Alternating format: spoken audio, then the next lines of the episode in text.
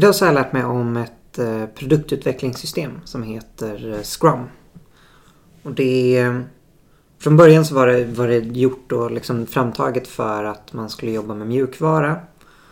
Och har sedan växt liksom och spritt sig över, över flera branscher. Och fördelen med att jobba i Scrum och liksom anledningen till att man tog fram det var att man vill kunna jobba i flera, liksom, eller i team.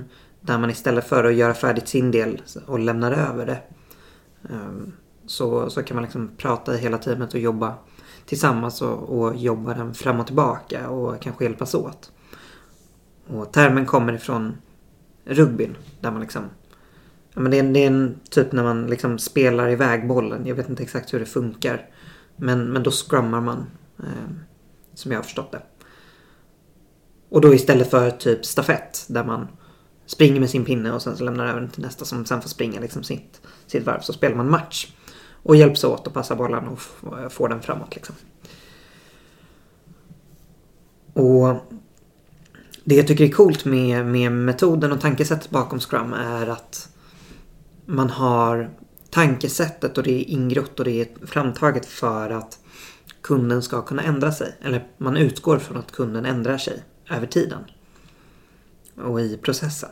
Och sen man tar fram en prototyp och sen så kommer kunden på att nej shit det var inte alls det här jag ville göra utan jag vill kunna ha den här grejen. Eller alltså så.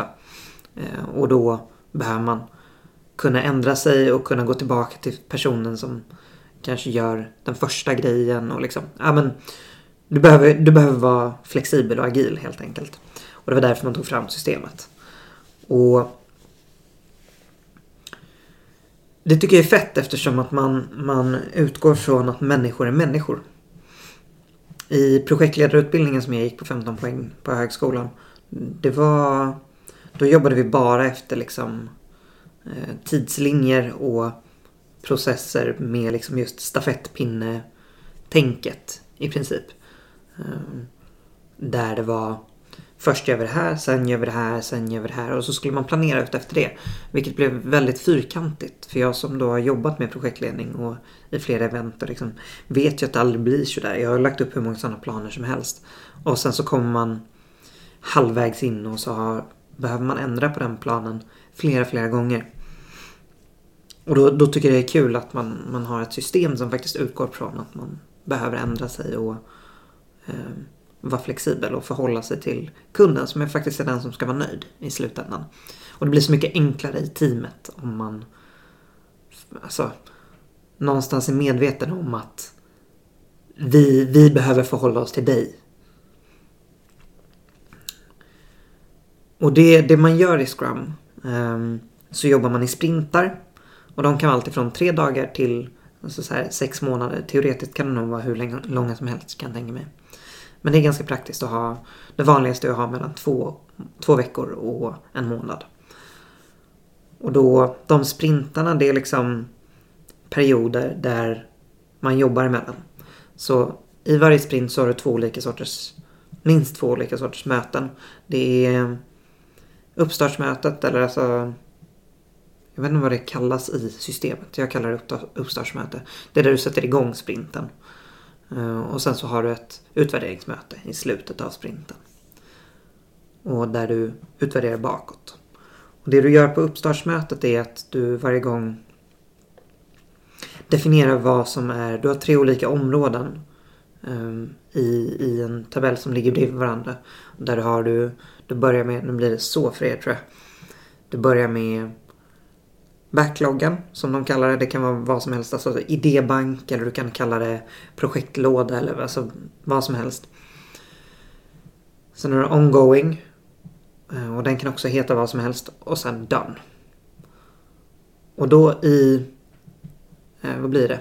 Reflektionsmötet eller alltså mötet där du utvärderar.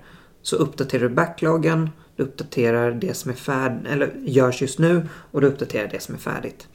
Vilket gör att när du kommer till eh, uppstartsmötet för varje sprint så kan du sätta mål, du kan sätta förväntningar och du kan dela upp arbetet och liksom prata om vad, hur ni behöver göra. Det kanske är så att ni behöver jobba lite med stafettpinnar. Eh, i sprinten och då, då är det bra att veta det. Att så här, ah, men jag förväntar mig att du är färdig med den här grejen på måndag nästa vecka eller att du är färdig med det här. Eller att, ja, men så att man liksom kan prata om det.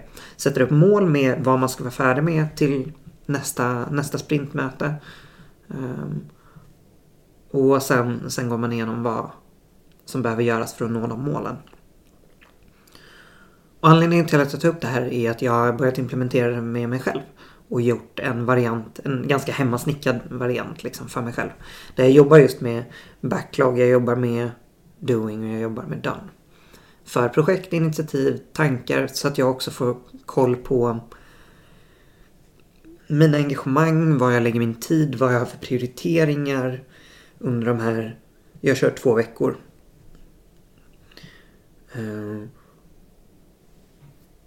och då i början av mötet, jag slår ihop det till liksom eh, ett möte. Och så går jag igenom först så här, har jag uppnått mina mål och förväntningar?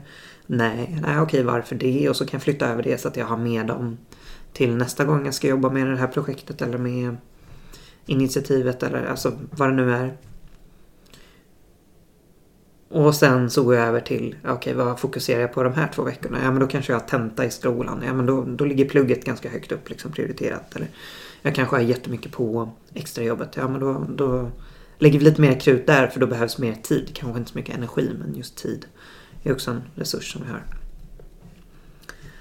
Sätter upp mål för det. Det kan vara allt ifrån att jag ska boka de här till podden eller jag ska spela in de här avsnitten eller jag ska ha skrivit de här texterna eller jag ska ha bett om de här schemana eller alltså vad som helst. Och sen går jag igenom utefter de målen. Vad behöver jag göra för att uppnå varje mål? Och sen skriver jag in det i min to-do-lista och lägger ut det efter kalendern liksom, på de här två veckorna. Så här. Ja men den här onsdagen så har jag packat, då har jag föreläsning och sen har jag tre möten och sen så ska jag ut till Oxie och käka middag med familjen. Ja men då kanske jag inte lägger 25 grejer att göra på den onsdagen utan då får jag flytta det liksom. Och utefter, eller, utöver de två veckorna så har jag precis börjat med att köra tre månaders sprintar också. Så att jag kör de två parallellt. Och det jag gör då är att jag gör precis samma grej. Jag sätter mål, jag sätter områden och jag sätter prioriteringar.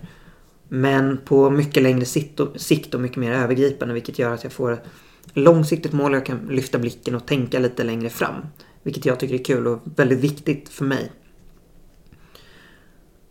Och det, så här, den här metoden funkar bra för mig. Och det jag förstår att den inte funkar bra för alla men jag upplever att det är många som pratar om, ja, men jag har ju pratat om det här innan också, om stress och om oro, om ångest.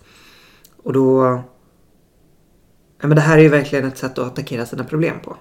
Som jag, som jag pratade om i det här stressavsnittet att nu, nu har du ett konkret verktyg att faktiskt planera. Det här kanske inte funkar för dig men det kan vara ett bra sätt att prova och veta det. Så att min fråga till dig idag blir om du, om du känner dig strukturerad och, och inte så stressad, hur gör du? Vad har du för tips till andra? Om du inte gör det, vad behöver du för tips och vad, vad behöver du höra från andra för att nå den strukturen och den um, stressbehandlingen som det faktiskt är. De två frågorna idag så kan kommentarsfältet bli liksom en, en tipstråd. Det hade varit kul att se.